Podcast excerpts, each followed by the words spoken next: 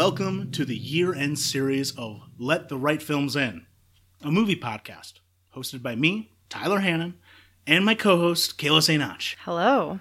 Kayla, we are here in this annual tradition that started somehow at some point in the past. The fourth annual Let the Right Films In year end series, in which we just get a bunch of friends and people we admire to talk about movies that they like this year. Yeah, this started as a way for us to kind of let out some steam and not talk about IMDb 250 movies. But as you may recall, we don't have any rules anymore. So now it's just a fun thing that we do because we love it. Yes. The one rule is that I make a guest list that is too long, invite half of it, and it's still too many people for my workload. But we've come to the end here at the beginning because this is the last one we're recording. Uh, Tyler has just let you see behind the curtain and understand that we are recording our segments last. Well, uh, that was going to be cut out, but no, they're, we're the last ones. I was so focused on other people that we did not record our segments. Yeah, this is good though because now I think that we're getting a little bit more content we really really think are the best movies because I know for a fact that last year my top 3 movies were really wonky because guests had already chosen all of the ones I wanted to talk about. So, I think I'm getting a little bit more of like a purer top 3 on the record this year. So, every year the way that we do this is Tyler and I pick a top 3 and we kind of just intersperse them across the episodes. So every episode that you listen to in the series will start with Tyler and I talking about movies, and then we will move into the guests. So without further ado, Tyler, would you like to tell me about one of your favorite movies this year? Ah, you know, I mean, really, this one could take the top three spot all by itself. It is the most movie movie to ever movie. That is a my technical definitive review. It's Mission Impossible Fallout. Your mission.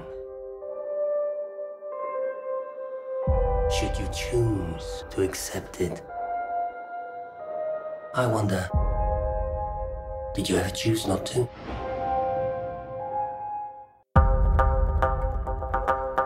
You had a terrible choice to make in Berlin. One life over millions. And now the world is at risk. This is the CIA's mission. If he had held on to the plutonium, we wouldn't be having this conversation. And his team would be dead. Yes, they would. That's the job. So, Mission Impossible Fallout, uh, you you might have heard of it. You might have seen Tom Cruise being super extra about it everywhere for all time. Uh, it is the sixth movie in the Mission Impossible franchise. Just one of our greatest cinematic treasures. That series, it's just so good. Sometimes so bad, but mostly so good in the past few years. And they somehow topped everything they'd done in the last few. You might have tried to see it with MoviePass and been woefully thwarted, and then MoviePass died. I think specifically because of this. Yes, it died just in time for me to not see this 10 times in theaters. I took it very personally, and I'll never forgive it. Um, I would normally tell you guys that I've never seen one of these movies, but Ben rented this not that long ago, so I did see the second half of this movie. I. Ben saw this? He just watched it like not that long ago. Ah! he didn't tell me. But yes, so Mission Impossible Fallout. Uh, it is the sixth movie in the series. Christopher McQuarrie is the first director to return to the series, and boy, does he return with, uh, I think the uh, cool kids call it aplomb. This was such an incredible theatrical experience, and I hope you have a big screen and like surround sound to watch it at uh, watch it at home with because it is one of the most impressive feats of movie making I've ever seen. It is a wire to wire thriller made by uh, action junkie maniacs with no regard for their own lives. Yeah, Tom Cruise doesn't give a shit. I'm pretty sure he is literally in a body cast by the end of filming this, but yeah, he broke his ankle. The part where he breaks his ankle is in the movie. is it really? yes. Uh, th- there's this epic running scene because it's Tom Cruise, so there's a running scene, and it's super impressive. And they're like, yeah, his actual ankle was actually still broken. He just kept going. What? This movie is so good that I listened to like an eight hour commentary, like series with Christopher McQuarrie on the Empire podcast. I love everything about it. uh, even my problematic fave. Scientologist number one, Tom Cruise. Uh, I like to think that these movies are a good release for him. My literal theory is that he can only feel things while doing insane stunts because Scientology has robbed him of all soul. So I feel like a Tom Cruise that's doing a Mission Impossible movie is a happy Tom Cruise and a less Scientologist Tom Cruise. he wants to entertain the people, and he uh, really puts the money where his mouth is. A big hallmark of the Mission Impossible franchise is that every movie has a big stunt that is mind blowing. This movie has five of them, just strung throughout the movie, and you just sit there thinking, I cannot believe they did that or how they did that. There is a plane jump that is like cut together to look like a three minute complete take. And the way they film it, Tom Cruise jumps out. We're facing him as he jumps out. So a guy with a cam mounted on his body had to jump out of the plane at exactly the right time of day and film Tom Cruise as they both dove through the sky. And that's like the second set piece an hour, not even an hour into the movie. And it's just full of those. Uh, there's like not even a minute that lags. Uh, it has some tremendous performances, even though there's not much time for character in between all the oh my god, adrenaline is going to just burst out of my body. Uh, Rebecca Ferguson is a star.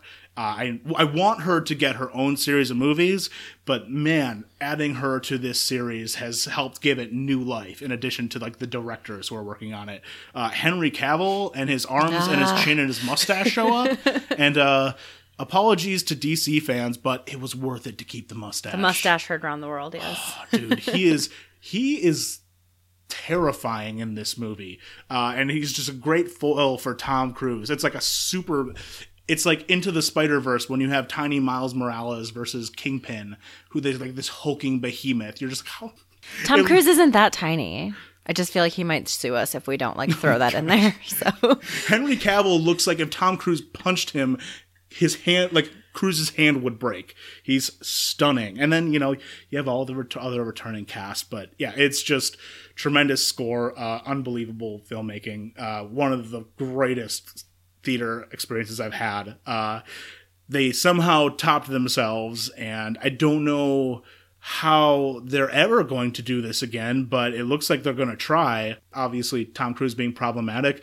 The dynamic between him and director Christopher McQuarrie is kind of stunning, where Tom Cruise is like, Yeah, go T, we could do this. McQuarrie's just like, Oh my God, oh my God, I can't believe we're doing that. It's, it's just, it's fascinating. Uh, McQuarrie's super freaking talented, and I love this movie.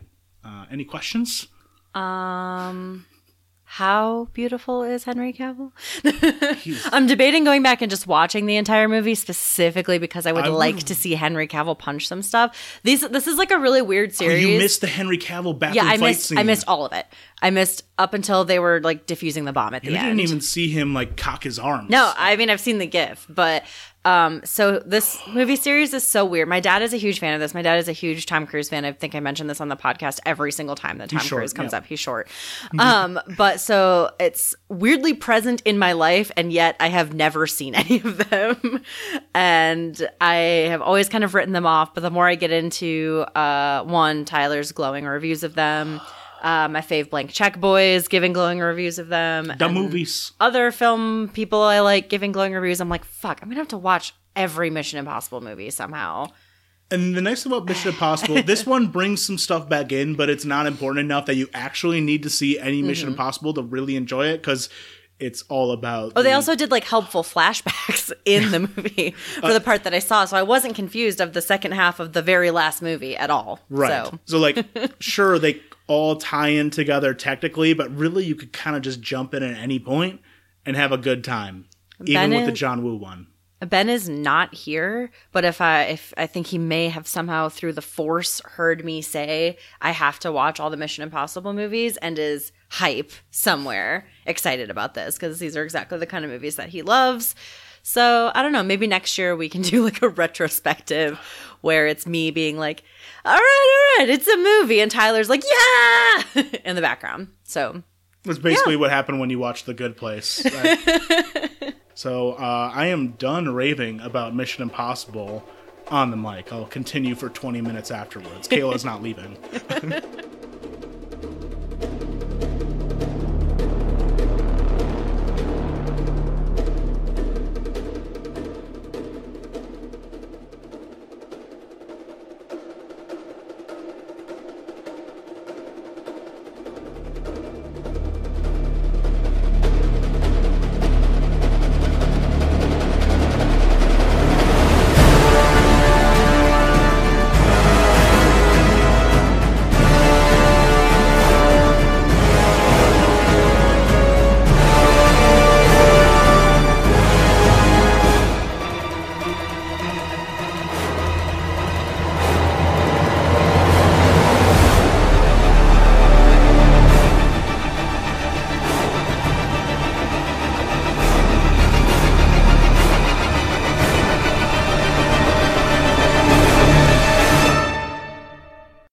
pick is going to be way dialed down from where you were just at for that, but it matches the movie. I talked about it a little bit on an episode before, but my first pick of the year is Bo Burnham's directorial debut, Eighth Grade.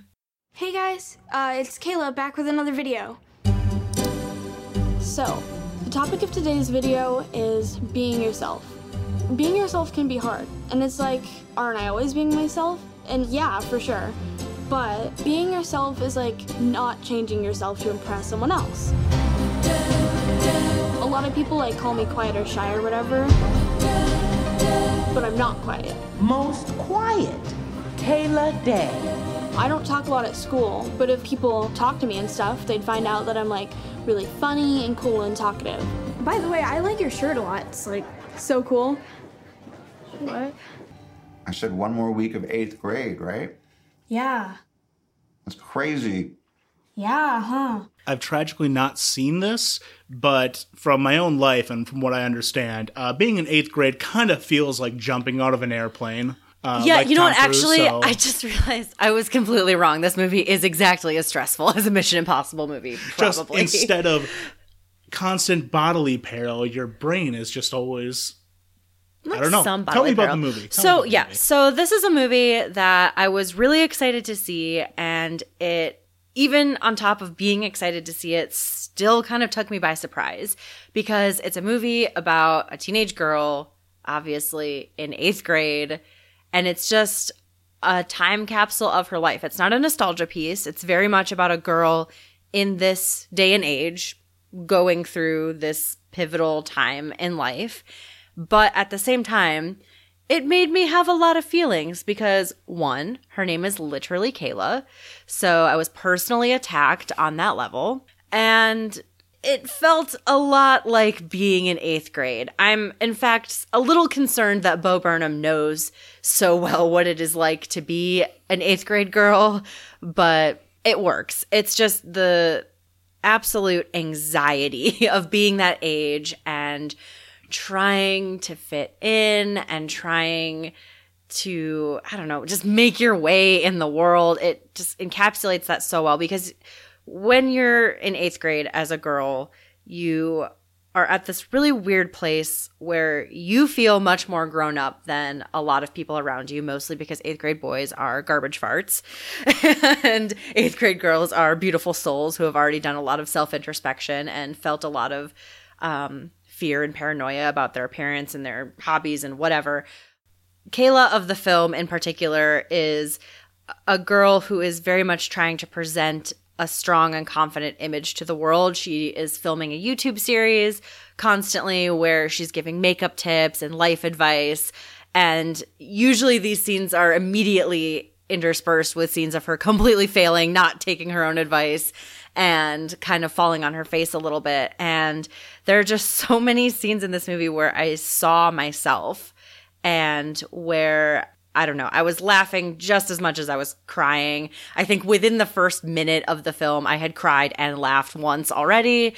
And I don't know. And I think that we get to go on this journey with her where she's finding herself and figuring out that okay, you're not super like Snapchat hot or whatever, and maybe you're not getting a million YouTube views, but there is value in what you're doing and value in the person that you're becoming, even if you're embarrassed by how you used to act.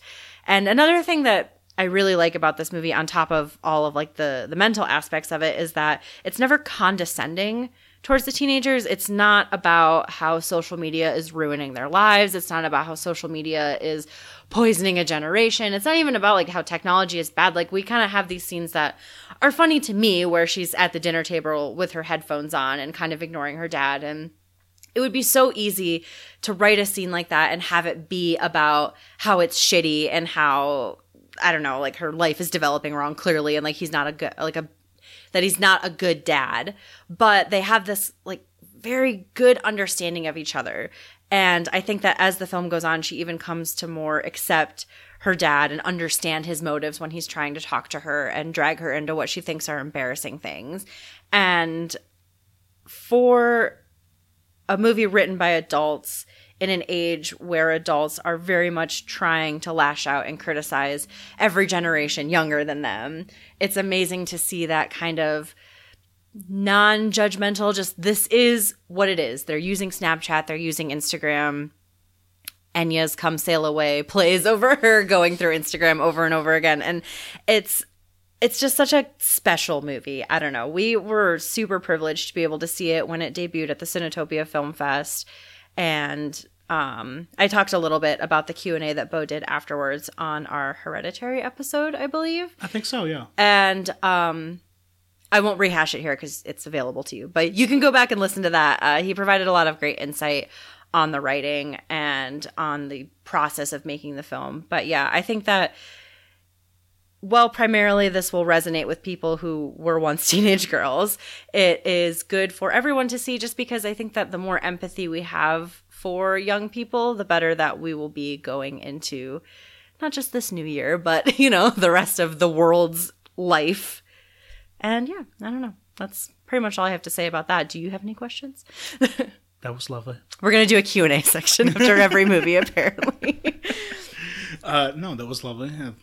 I uh, it's one of those movies where I wanted to see it super badly, and then what happens when I really want to see a movie is I either see it right away, or if I don't make it in the first week, I'm like, oh, I have to have the perfect viewing experience for this Mm-hmm. thing I'm very excited for, and then three years pass, and I go, God, I never watched that movie. This is a perfect segue for me to talk really quickly about how I am so sad I can't say that 2016's The Handmaiden is my movie of 2018 because that is exactly what happened when that came out was that I was waiting for a perfect viewing experience and it turned out that the perfect viewing experience was 2 years after release on my couch while having a foot bath and decompressing from work stress. It was amazing. yeah, I'm sure it was. But I will say that you should probably just watch the movies that you want to watch and not wait for it to be the perfect time because Shockingly. I think I have like 50,000 movies on that list of waiting for perfect viewing experience and it's just never going to happen. And like either you're gonna like once in every 100 times that happens, it might actually matter. But I think most of the time you're either just like, oh, you're gonna be disappointed with the movie after all, which is what happened yesterday. I don't want to say the movie because it's a positive thing, or you'll end up loving it as much as you would have anyways if you just watched it when you had a free few hours. like with what I just did. right. so yeah.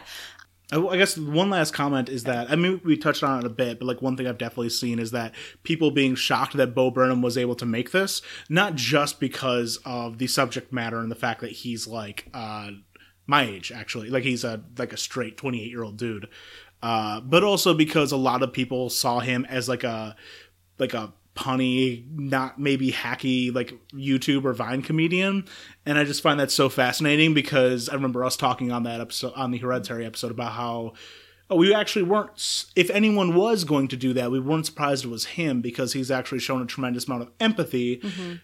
underneath all those layers. I think that Bo Burnham is a great example of what stand up comedy can do right. But I think that because of that, also, he recognizes the toxicity of that scene and appears to be moving away from it. And honestly, if this is the kind of stuff we're going to get, I am on board. Number one Stan, all about it. And one of the things I was looking, I quickly Googled something here, and what I was looking up, uh, especially when you talked about uh, the kid and her father, was if he was an only child, because I would have been even more stunned if he was an only kid, but he's the youngest of three. and knowing my own sister, the, the, my youngest sister, uh, I guess that kind of made sense to me because you do end up having like watching the other people. I guess I'm speculating at this point, but it made a lot of sense to me that he has a bun- that, that he has a number of siblings when you talk about how he's able to capture like the way you can be in the same room even if you're totally disengaged from each other like mm-hmm. i don't know there's still like a beautiful togetherness to that art usually portrays it as like oh they're in the same room but they're in totally different worlds yeah which is like, like, it's so lazy it's just not how we do it's just not how we interact as people anymore and i think that there is value sometimes in just being physically presently there right as opposed to necessarily having like a life changing conversation every time you're in the same room as someone. Right. And I think that being able to understand that and being able to put that kind of understanding of the way that people interact now into a film is such a better service to us than the millionth herder technology bad people separate now like take in film. I'm so excited to finally get around to watching this movie in 2025. As always, our website is ltrfi.com. You can find us on Twitter at ltrfipod. That's also our username at most things. And if you have a lot to say, you can email us at ltrfipod at gmail.com. Let's move on to one of our guests. We have no idea which. Because we're recording last. Here's the music cue. What y'all want from me? Y'all don't want money, y'all don't want from me. Y'all wanna die in the chase of things. We all gonna die, embrace the thing. Trapped inside a burning church, made it out alive. God know my worth. Raw face, scar face, y'all face. More defeat, I know it hurts. 20 of them. 20 on call, got 20 in my hand, got 20 on judge, gave 20 to my dog, got 20 on girls that'll fuck you, then that'll fuck you, then fuck you over. Take your safe, take your keys, take your rover, take the heart you thought you had. Speed off, rolling up life in a taxi cab. Ops on the radar. You're dead to me. How you wanna play ball? You're dead to me. Takes You're dead to me. You're dead to me. You're dead to me. You know what zone I'm in. You're dead to Don't care who you with. And joining us now is the one and only millennial homeowner, Monica Date. Hello. Monica, thanks for joining us again. How's it going? Pretty good, pretty good. 2018 has been simultaneously the longest and shortest year of my life, I feel like. Oh my God, I feel that so hard. well, let's talk about one of the better parts of this uh, longest and shortest year of all time. Monica, what is your movie uh, that you've chosen to talk about today? Well, I've chosen to take us back to the beginning of the year and talk about Black Panther. Marvel movies are kind of my thing now, so I'm just going to lean into it and talk about Black Panther. We have both seen it too, so you know everybody everybody's well. I, I think everybody's seen Black Panther at this point. I mean, everyone should have seen Black Panther by this point, so spoiler warning. Do you want to know the sad thing was that when Tyler told me this was the movie you picked, I literally forgot that it came out this year because it feels like it came out seven years ago. It does. Back to 2018 being the longest year of our lives. Don't worry, we'll all get uh, mad about it. it. Well, we'll see. Well, maybe it'll get a Best Picture nomination. We'll all remember. Yeah, that'd be nice. That'd be good. Yeah. Well, that's actually a great place to jump off from because it should, at the bare minimum, get an Oscar nod for that costuming. The combination of actual native elements and then Afrofuturism was just phenomenal. The color palettes, the stories told through everyone's costumes, um, not just the main characters, but even just like the background characters that get a grand total of four minutes of screen time. You can tell that a lot about who they are just from the visual representation of the costuming that went into this movie. So, yeah, if they don't get at minimum a costume nod, then someone at the Oscars done fucked up. I would not be surprised if they did fuck up, but I hope that they don't. Would you say that this has fueled your like personal creative cosplaying endeavors for the next few years? A little bit, yes. It's gotten me to branch out significantly. And honestly, it's even less fueled my costuming desires and more fueled my like daily wear desires. I've gotten to the point where I'm making regular clothes that I wear to like work and whatnot now. Yes, that's so cool. Mostly because I want to be Janelle Monáe, who surprisingly wasn't in this film. It's really the only negative point I have against the movie. It's just it didn't have Janelle Monae in it. Yeah. Uh, though I don't see why not. She is uh, an actress from Oscar nominated films. It's uh, in the sequel, you know? She's got up here at yeah, some point. that's a hope. Black Panther 2 is going to have Janelle Monae. That would be amazing. Someone, quick, someone tweet at her. Um, Definitely, I need to watch it again because I haven't seen it again since it was in theaters. But I just it's on remember what- Netflix right now. that's true. Anybody can and should watch it again. It was also one of the best theater experiences I've had in a minute since, and don't judge me for this. It was one of the best theater experiences I've had since Magic Mike XXL. I, I mean- would never Uh, judge you for that. No, because walking into that theater, like, got tickets last minute, and I woke my partner up because we agreed we were going to go to Black Panther, and the only time we could find tickets was at 10 a.m. on a Sunday morning. so he's like, I. I got like three hours of sleep, and it's like, it doesn't matter, you bartender man. Get in the car. We're going to see Black Panther. And we got there, and I live in Detroit, and so I don't want to lean too hard onto stereotypes. Um, but it was very obvious who had just come from the early service of church so they could go see Black Panther. That's amazing. I think when I saw it, it was like one of the first movies that I saw with Movie Pass, and we did show up in the morning, but the there was like one seat left in the entire theater, so we ended up just buying afternoon tickets instead and coming back later. So I did not have the same experience. Scott was one of two white people in the entire room. It's beautiful. I mean, I saw it in Ann Arbor, so like slightly different demographic, but like still very much like represented.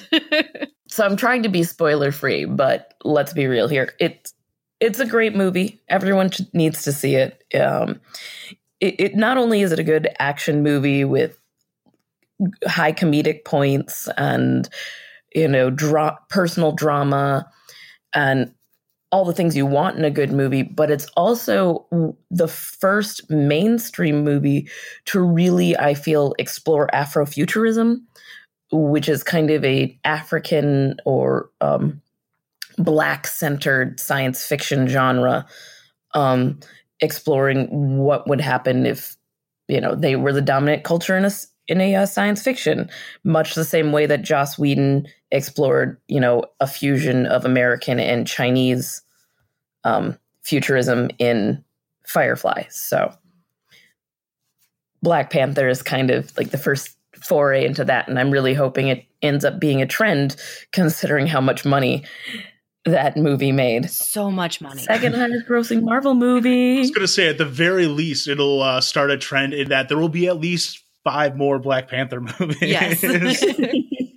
Plus, like another thing that I really like about Black Panther is that I think it showcases that when you have an actual director in charge of a Marvel movie instead of kind of just throwing a journeyman guy in to do, I don't know, like Marvel Universe Part 47, you really get something special. Like you have that kind of like attention to detail and plot and care with the characters as opposed to it just being the same like tired snarky joke 47 times. yeah and and also ryan coogler was great in that he he's the kind of director who knows when to get other professionals involved like for example his um again back to the costuming which i'm going to harp on again bringing in the costume designer whose name i'm blanking on right now was you know honestly one of the best things he could have done for that movie because he knew that was someone he could and like in interviews and stuff he talks about he knows this was someone he could just kind of give an idea to and she would run with it and come back with gold basically Ruth E. Carter, yes and then and assembling a cast of like our greatest actors and uh, getting Kendrick Kendrick Lamar to do the music, who then brought in a bunch of other really talented people. Uh, just I gotta be like the most talented Marvel movie there's ever been, For considering sure. who all was on board. Yes. Yes, no, like the phone tree of that movie's talent pool was must be amazing.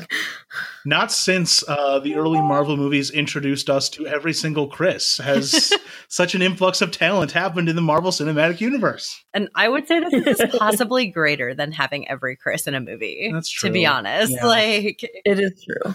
It's just a good movie. I don't know. my only, my literal only gripe with it is that I don't think the villain is actually a villain. So that like makes it hard to eh, contend hey, with in the eh, I- final act. You know what? No. Killmonger Killmonger had some points, but Nakia was right. That is my that's how I will always go with that movie because they had the same argument, just one came at it from a point of conquest and the other came at it from a point of aid. Fair. And I think, Mhm. yeah, the best way to interpret it. Yes. And uh, for a moment then on that Killmonger thing, can we talk about can can we just get some of the crazy Marvel fangirls to finally stand Michael B. Jordan as our problematic Marvel boyfriend? Don't get me wrong, I still think Tom Hiddleston's adorable and a great Loki, but let's be real. There's, it's not even a competition. like, if you're being honest with yourself. like i don't know. Even thinking about like having them in the same room together it's like having uh, what's even a proper metaphor for this like the the moon and the sun trying to light up a room. i guess yeah. I was thinking more like the like i don't know the most amazing like majestic horse and then like a slithery little weasel in the same room. Is like kind of i feel like they both have their own individual like aspects that are good but if you put a slithery weasel next to a majestic beautiful horse the horse is going to win yeah.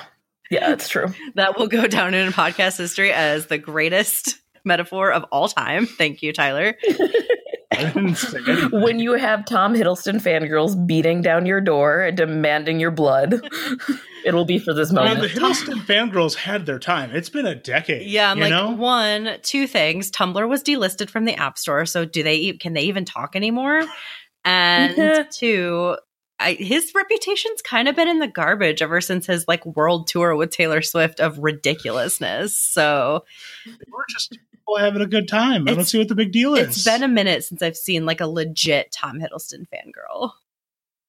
That's true. That's true. So I think I I, think one he's out for Tom Hiddleston. yeah he's been dethroned and his rightful usurper should be Michael B. Jordan. I agree with that completely. Okay, I guess. Um, well, it's Speaking of people I love Higher. who were also not in Black Panther, Tessa Thompson, Insane. who we should all love and, you know, pray for her return as Valkyrie sooner rather than later. Amen. We should get in the Black Panther sequel. Valkyrie shows up for no reason and makes out with Janelle Monae's character, whoever that is, because she'll definitely be in it. Yes. That's Yes. what I want. okay. We've got it figured out then. Uh, we basically know the plot to Black yeah, Panther Yeah, uh. Marvel, call me. I will license that idea for one million dollars. They have plenty of money, so this should be fine. totally. All right. So we're reaching the 10 minute mark. Uh, do we have final points on Black Panther? I mean, it's like a movie we It's could talk about. Watch it on Netflix. Also, go see Sorry to Bother You, which just came out on DVD. Can't talk about it because I don't have time, but it's amazing and it's the most weirded, twisted science fiction movie you'd ever see. And it's great. It is impossible to talk about that movie for anything less than like uh, two hours, probably longer than the movie itself. We could do a full episode on Yeah, that sometime much. if you wanted to. It is streaming on Hulu. Yeah, it's also on Hulu. So Ooh, excellent. I need, uh, yeah, that's one I need to get people to watch more. Yes, it, that movie is. That, I don't know that I've seen many things quite like that movie. It's great. It's completely unique.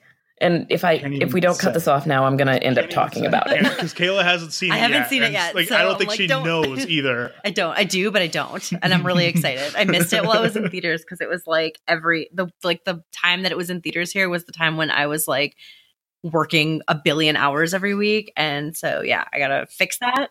Oh, I drove out to Ann Arbor to see it with a friend. Worst. Yeah. so Like, much for that excuse. My no spoilers is it's very obvious, like a first directorial like outing. Like so there's some there's some quirks and whatnot that are very obvious of like inexperience, but it works in the movie's favor. And it's got Tessa Thompson. So tying it all together.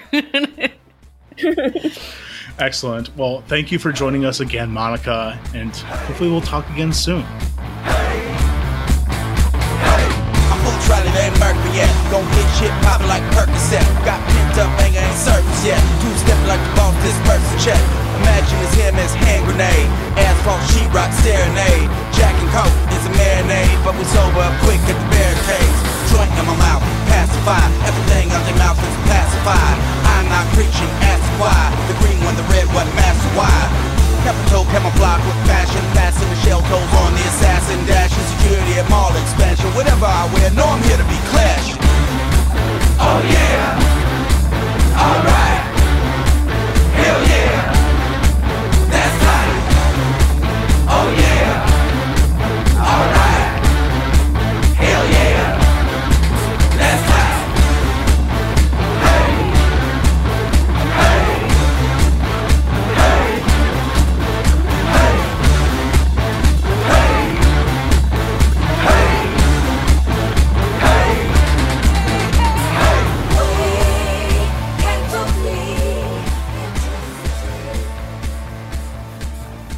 Sitting with us now is Raul Mendoza, creator of the Nerd Corps Podcast Network.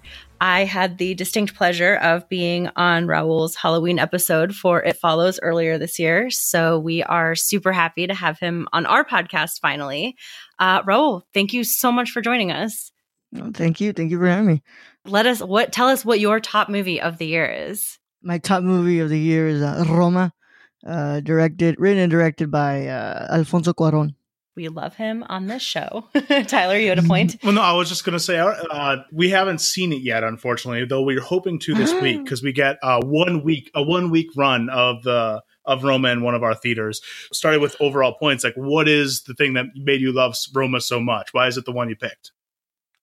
Oh man, it's a lot of things. I mean, the film itself is very um um man, it sucks because it's usually I have a clear cut conscience of of the films that I watch, but when it's something that impacts me on this level, I'm completely lost because I'm you're literally sitting and watching the life of this woman um who is low lower class indigenous woman in Mexico, which is already interesting as hell to watch but she takes care of this family that's middle class during a very very distinct uh, period in Mexican history.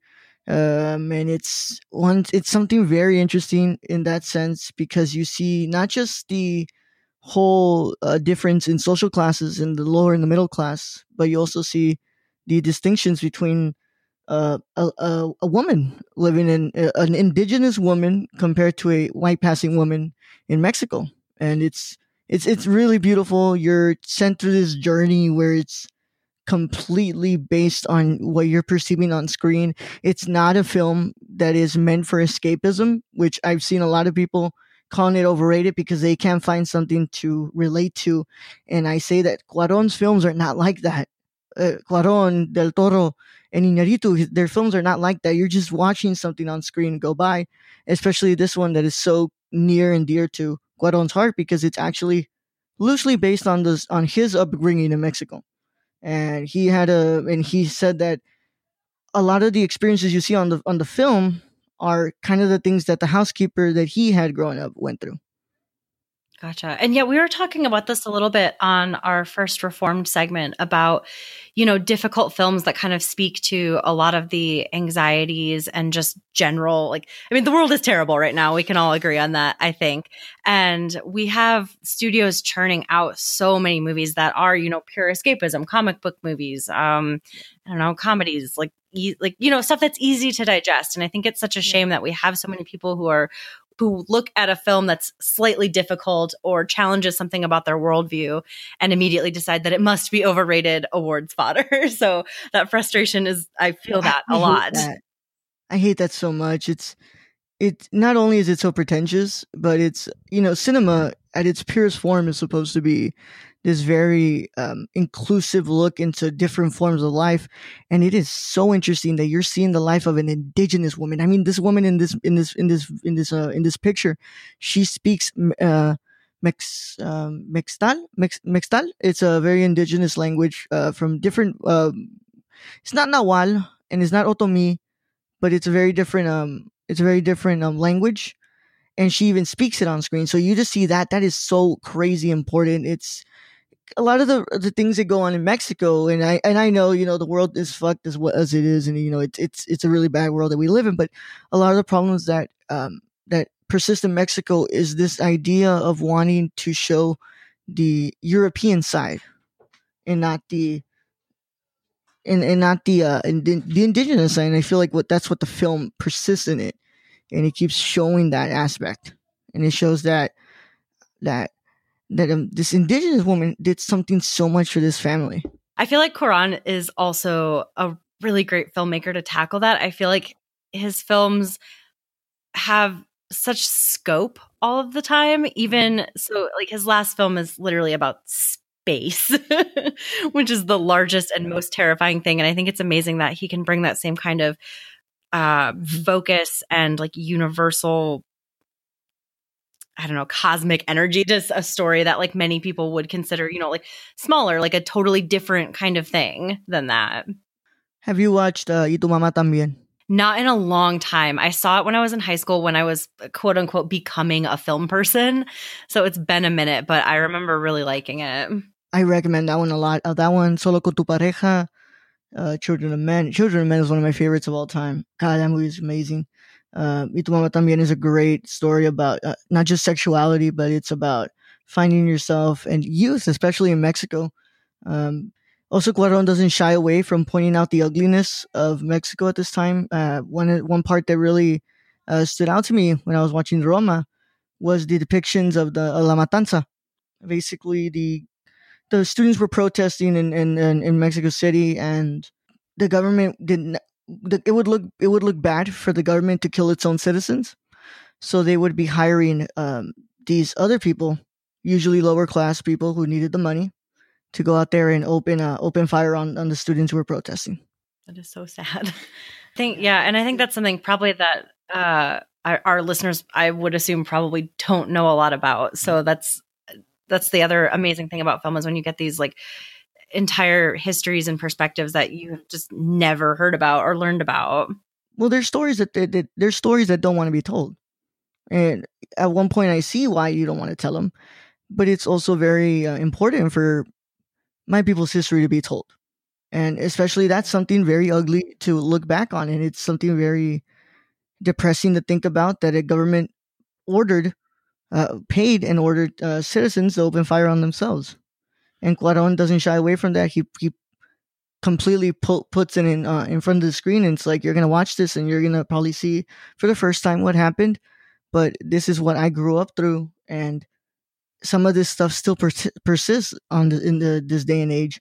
And I mean, it's even though it's presented beautifully with the cinematography all done by Cuarón. Cuarón uh, shot this movie as well, um, but it's just a very sad thing to see again.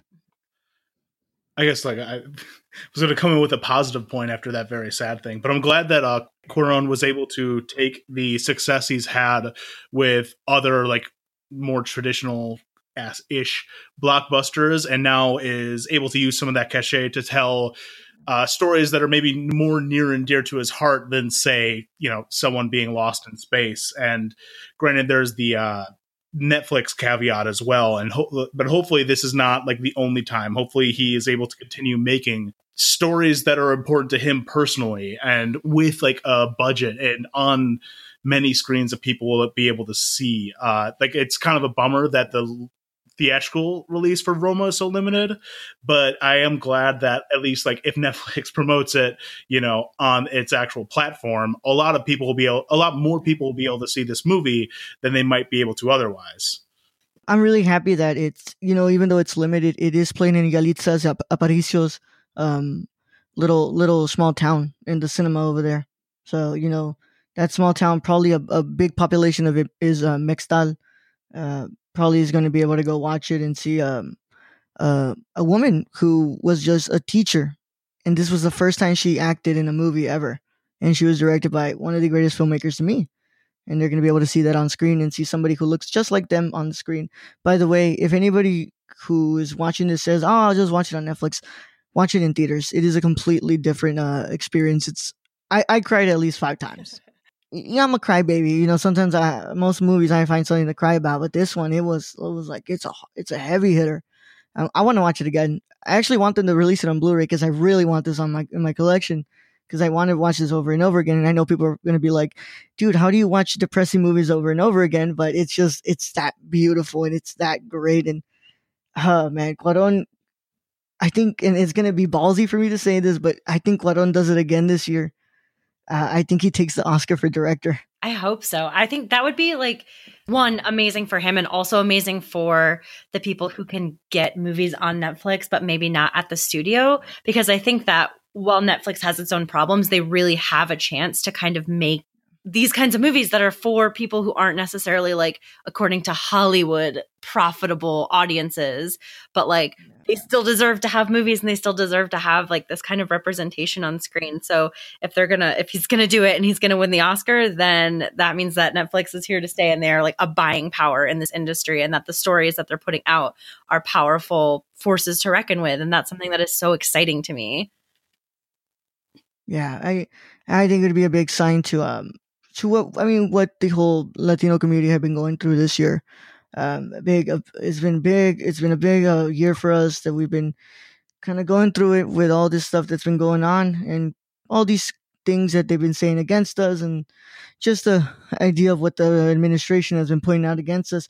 I feel like Alfonso, the first Mexican to ever win a, uh, uh, best director uh, Oscar, to do it again and, and, and win it. Even though, you know, I would say to be the first Mexican to win it two times. I'd be wrong because Iñárritu won it back to back. But Birdman and Revenant. So good. Yeah. Yeah. Uh, I was. I'm sorry. I was gonna say that everybody's banking on Bradley Cooper to do it for A Star Is Born, but I'm I'm I'm sticking with it. I think I think Cuarón takes it. Yeah, I mean, just Bradley Cooper is fine, but I think since we have five other versions of A Star Is Born, I'm all set on that. There's only one other version of Roma, and it's Federico Fellini's Roma, and I the the whole juxtaposition between those two films it is beautiful to see. For anybody who actually is a fan of Fellini, um, I I hold Fellini to be one of the greatest directors of all time as well. Um, the the fact that when people are calling this movie overrated, they make it seem like it's been done before, and this movie's never been done before, other than in the '70s with uh, Roma, Fellini's Roma. Very cool. I did not know that. Raul, thank you so much for joining and for bringing that like amazing perspective on this movie that we are both dying to see. It's perfect. It's a, it's a beautiful, heartbreaking story, and I know that that's so weird to combine those two words. It's about love. It's about loss. It's about uh, it's about uh, politics. It's it's about family. It's about it's literally just about family and how close and. In, I think the hidden message as well. I think it is the importance of women in our lives, as, because as as Mexicans growing up, nuestras mamás son importantes. It's they're they're the most important thing. Our mothers, and when we don't have a mother, we have a motherly figure, and that's what these housekeepers are to us.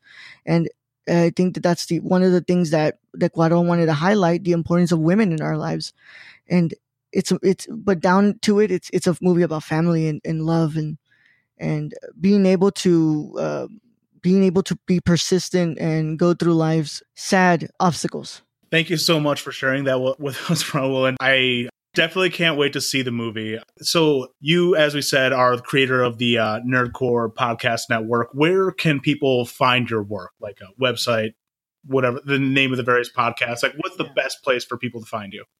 We you can find the Nerd Corps podcast feed on all podcast platforms like Apple Podcasts, Spotify, Google Podcast, Stitcher, whatever you guys want, we're on there. Or if you want to find where it lives the first, where where it goes first, it's anchor.fm slash the nerdcorps. I also do I'm also a filmmaker. Uh, you guys can just search me up on YouTube, Raul Alejandro Mendoza, and you'll find me there. I've done a documentary about um, about immigration and um, my family. And I've also done a new one that's a like crime thriller. Awesome. Well, thank you so much for joining us, and we'll hopefully have you on again in the future for a full episode because we have to do our amazing crossover. Mm-hmm. and yeah, so we will talk to you later. Thank you so much.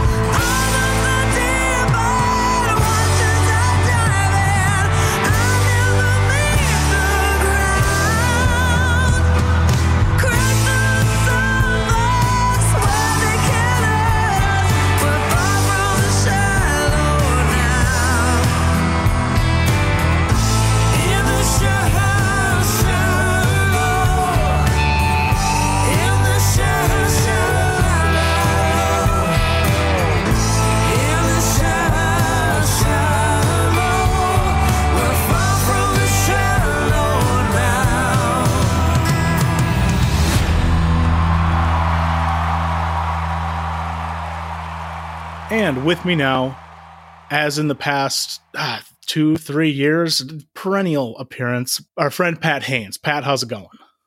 I am ready to let the old ways die, or whatever the lyric to that song is.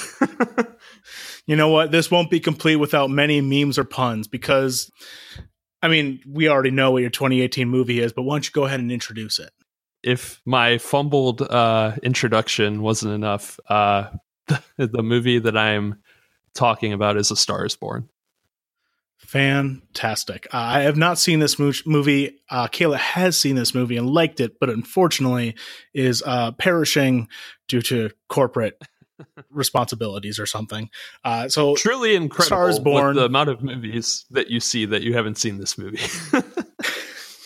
you know, sometimes it's hard to get to the theater, and I had to watch two okay Christmas anthologies over the past two days. So priorities. Uh, of course, yes. Um, Pat, everybody except me has seen and memed A Star Is Born, but why don't you tell us like why did you pick this movie as your your uh, one of the ones you really liked this year that you loved? Well, I it was my favorite movie of the year, and I would go as far to say that it was my favorite movie of the last handful of years. Which if I would have told myself that before the movie came out, would have sounded ridiculous because I think I felt the same way as a lot of people on the internet when the trailer was out that uh there was a pretty high likelihood of this being one of like the worst movies of all time. I would have been more confident before the movie came out that it would have been nominated for a bunch of Razzies than for the Oscars. or I guess those haven't been announced yet, but it seems pretty likely that it'll be a best picture nominee or something. That I mean, it seems to be possibly one of the favorites according to, you know, what the prognosticators who know stuff say, which I mean is also wild to me. It's like the Bradley Cooper directing debut passion project in which he himself appears as a country singer. I don't, I, I don't know. Honestly, the Lady Gaga part was like the more dependable part of it. But so, it's like, like a are, country singer mixed with like trying to be Eddie Vedder mixed with like trying to sound like Sam Elliott. it's yeah, I've heard these it, things. It really and, and everything I've heard, it just continues to convince me that it should be terrible, but apparently it's not. Uh, so incredible. I mean, we became friends because I can't remember how we became friends, but it all started with like a music website way back when, in some way or another. and uh, I'm guessing like the that, the yeah. music element of this is like a big part of why this movie appeals so much to you. See, you would think that, but I truly my body kind of locks up whenever I don't want to sound super corny saying this, but I have a like physical aversion to actors singing for the most part. Just like PTSD flashbacks of Russell Crowe's from the trailer of uh Les Mis and stuff. It it really viscerally upsets me. but for whatever reason, this one really clicked. And you could argue that it's because of the style of music that they're singing and I mean, Lady Gaga is a tremendous singer, so it kind of makes it a lot easier than, say, Russell Crowe or something like that. Well, she's but, a little uh, more qualified uh, just a little bit more. it really just clicked with me, and I mean, the music is a big part of that. I I didn't listen to a ton of new music this year, but the new music that I did listen to, a lot of the songs on the soundtrack for this are up there for some of my favorite songs of the year, which to say from like a music soundtrack to me at least would have been boggling in years past. But I also genuinely think it's like he had no right to direct a movie this well. it, it's especially like for his first movie. This is truly like the some of the stuff that he does like you could say is a little corny like the intro scene where he's performing on stage and it's like the most lens flare used since like the JJ Abrams Star Wars movie is a little intense but uh I completely was a sucker for all that stuff all of the performance scenes, both with him and with Lady Gaga and them together. The only thing I can compare it to is like seeing a, for me at least, was seeing a horror movie where I was like on the edge of my seat the whole time. I thought it was really fun. I, I really loved the cinematography in the movie, and it was done by a guy named Matthew Libatique. But uh, I looked it up, and I thought it was pretty funny that uh, the other movie that he did the cinema cinematography for that I think came out the same week as A Star Is Born was Venom. So uh, really showing the uh, ability to stretch here. and even if the music doesn't do it for you necessarily, and there's a pretty strong argument to be made against what Bradley and a lot of people have made it much better than I can, but the kind of view that Bradley Cooper takes against pop music in the movie is not necessarily the best, especially when you have someone like Lady Gaga, who is one of the world's biggest pop stars, playing the role. A lot of the music was written by Lady Gaga and Bradley Cooper themselves, and I think they brought on for Shallow like Mark Ronson, and then for a bunch of the other songs, uh, Lukas Nelson, uh, Willie Nelson's son, and then uh, maybe it's time. One of like the acoustic songs that Bradley Cooper does is written by uh, Jason Isbell. I might be wrong, but I think those are all the people that wrote the songs of the movie. Really, for me, it was just the acting. I wouldn't be surprised or like appalled if Bradley Cooper, Lady Gaga, and Sam El- well, I guess I'd be a little surprised after the Globe nominations if Sam Elliott won, but I think he is deserving. He is probably the best acting part of the movie, I think. I really wanted to go into the movie and come out of it like everyone else and just meme the shit out of the movie because the trailer was ridiculous and it still is ridiculous but i totally fell like victim to the the charm of the movie i guess and it sounds i mean it sounds like i probably will too i mean apparently nobody's been able to totally resist the whole thing i've heard like some varying opinions but it, it sounds like it's yeah, like there's legitimately certain, like- accomplished in many ways. Like I like and Lady Gaga singing is I mean, if there's more to it than that, then I'm really in. right right. From my opinion i genuinely enjoyed the whole movie but from what i've been seeing a lot from like certain people writing and stuff and podcasts and stuff is that the consensus seems to be that the first hour to an hour and a half of the movie is pretty you can put it up there with a lot of the other best movies of the year and stuff and of the last couple of years but that it kind of flounders a bit in the last hour i found a lot of the last hour to be pretty affecting but that seems to be the consensus that i have seen from a lot of people Excellent. Well, Pat, thank you for telling uh, evangelizing to me personally, uh, of course, about the value of this movie and how I totally missed out by not going to see it. Is there like a final point or summary that you'd like to say about A Star Is Born before we go? uh don't drink Don't. if you if you see the movie you'll uh you'll see the perils of alcoholism Vice is bad. Okay. All right. sorry it's legitimately one of my favorite movies of for quite some time now i think the music's great i think the direction is great and i think the acting is great and uh you should go see it if you haven't already which i think most people listening to this probably have it seems like tyler is the only person in america that hasn't seen it Oh, you know, me always trying to always trying to be a contrarian I am. Thanks as always, Pat, for joining us. And we look forward to having you on Yeah, again in the new year.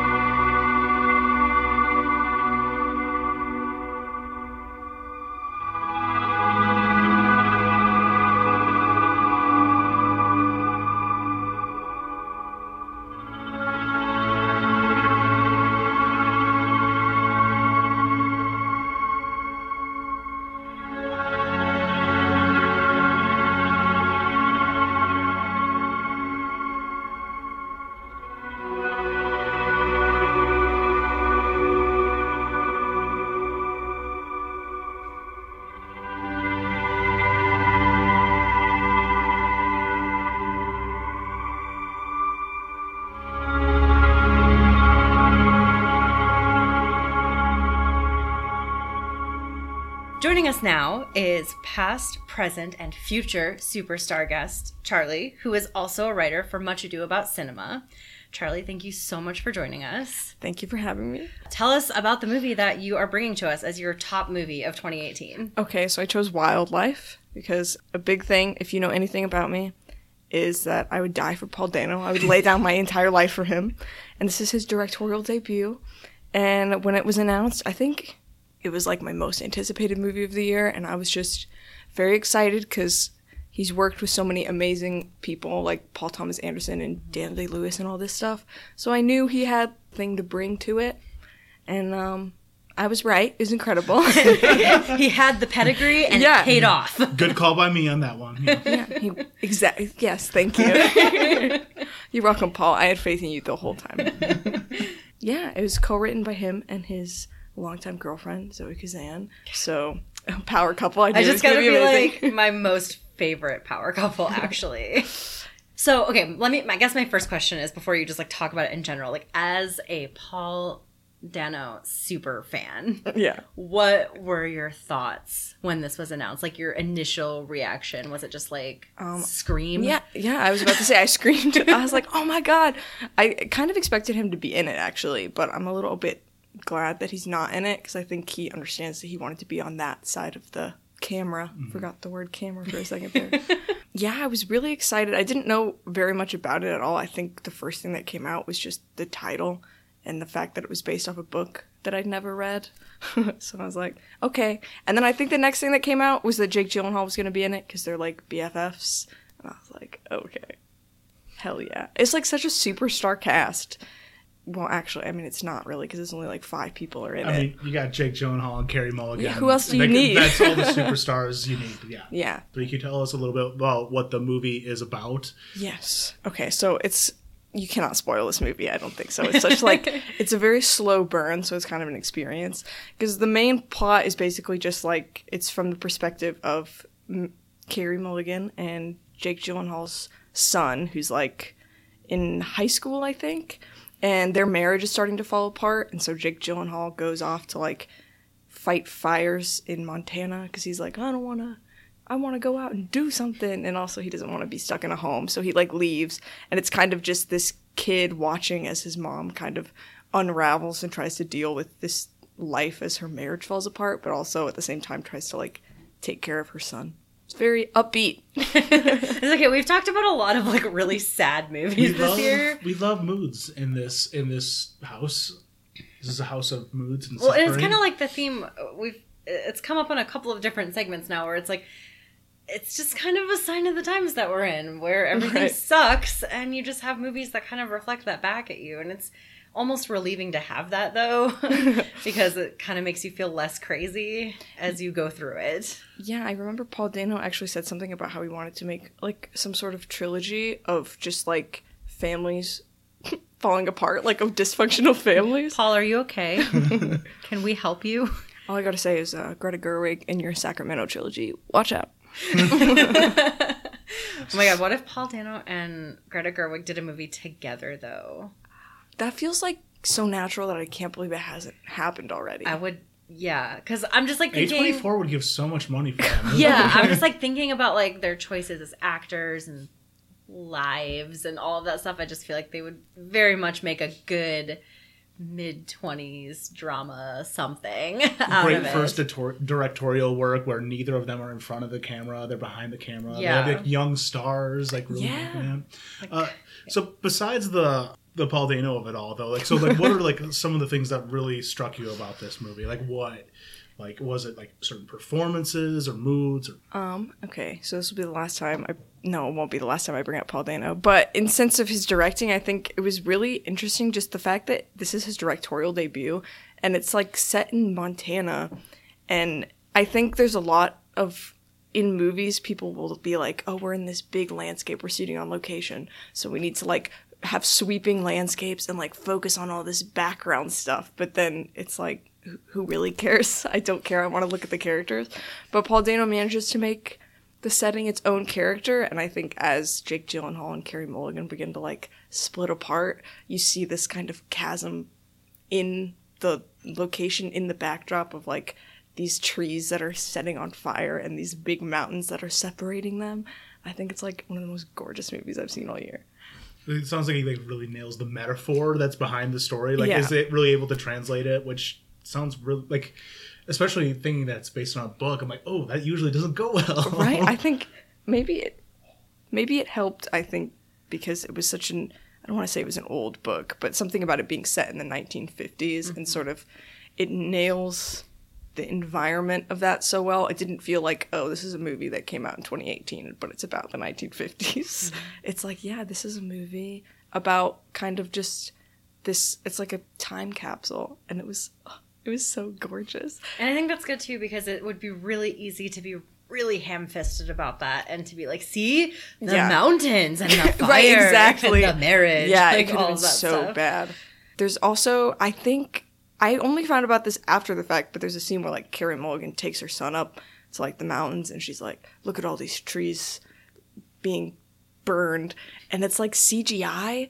It does not look CGI. It's like such a subtle thing where it's like nobody expects this movie to have really incredible CGI because it's not like some big action movie, but it was like the most subtle, gorgeous. It kind of reminds me of Brokeback Mountain with the sheep and the composite mountain. Is like that's like the main thing that comes to my mind when I think of unexpected but subtle CGI. I Jake Gyllenhaal.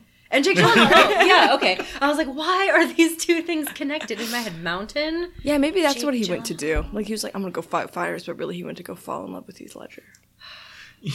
You know, how, like uh, Adam Sandler combines movie making with vacations by going to like Hawaii and making a Yeah. dumb comedy. Maybe Jake Gyllenhaal just likes going back to nature, and he, that's how he takes his He's like, vacations yeah, while making movies. I'll join this movie if I get to go out into the mountains. just get away from it all for a while, you know. Yeah.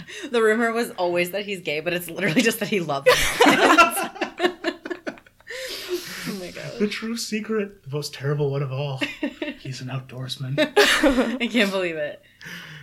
But that, uh, that is tremendous. I cannot wait to see that for myself. It seems likely that it's going to be a movie that's overlooked by like most big awards, anyways. Like I- like in very much in the conversation, but not quite getting there. But yeah, I think it came out. I don't know. It made its way through the festival circuit, and I think that is where it was really big, and then it just kind of disappeared. I think it is because it's so subtle and like slow, and just like Carey Mulligan's performance is one of the most incredible of the year. and She's probably not going to get like any credit for it. It's so the whole Oscar conversation is so frustrating because I feel like it happens every year where everybody just decides collectively at one point what the four Oscar movies Right. are. Yeah. And it's just like what like we're not giving all of these other movies a chance. There are so many good movies that are out and I'm so nervous for the Oscars because like the SAG nominations were a dumpster The fire. Golden Globes one, mm, and the not Golden great Globes, either. yeah. The only but okay. I mean, the Golden Globes are supposed to be messy and fun. I guess. Uh, to say a very heterosexual thing, Caitriona Balfe is nominated for Outlander, and I just really want her to win because she gets nominated every year and never wins because of fucking Elisabeth Moss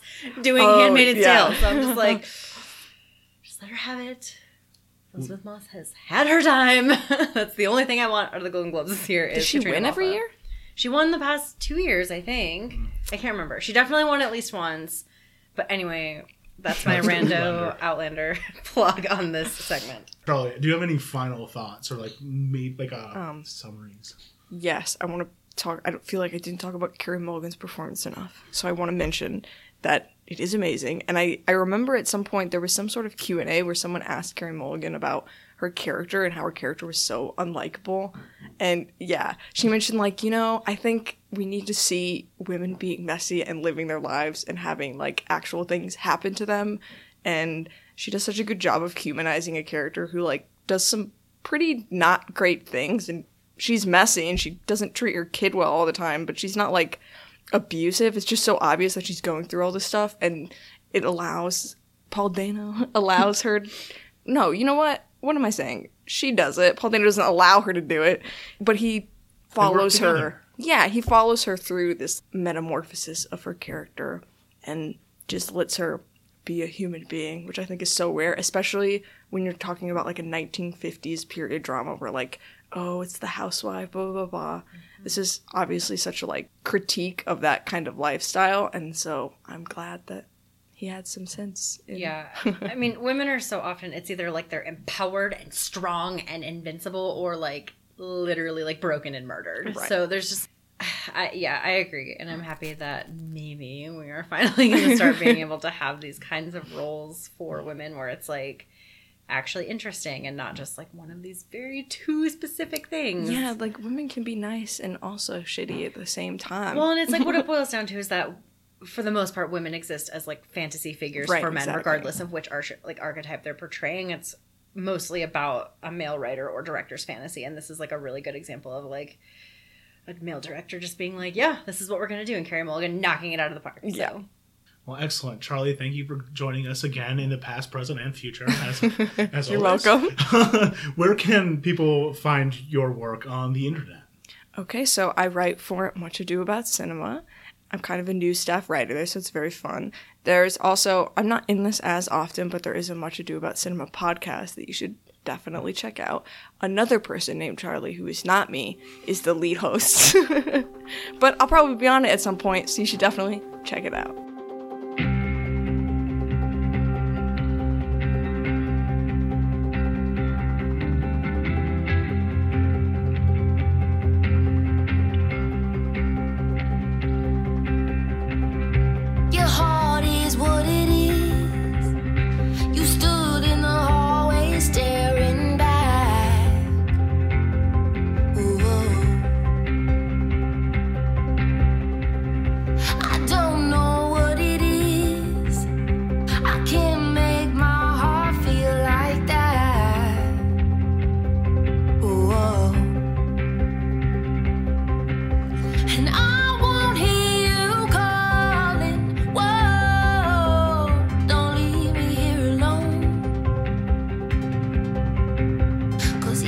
if I said it.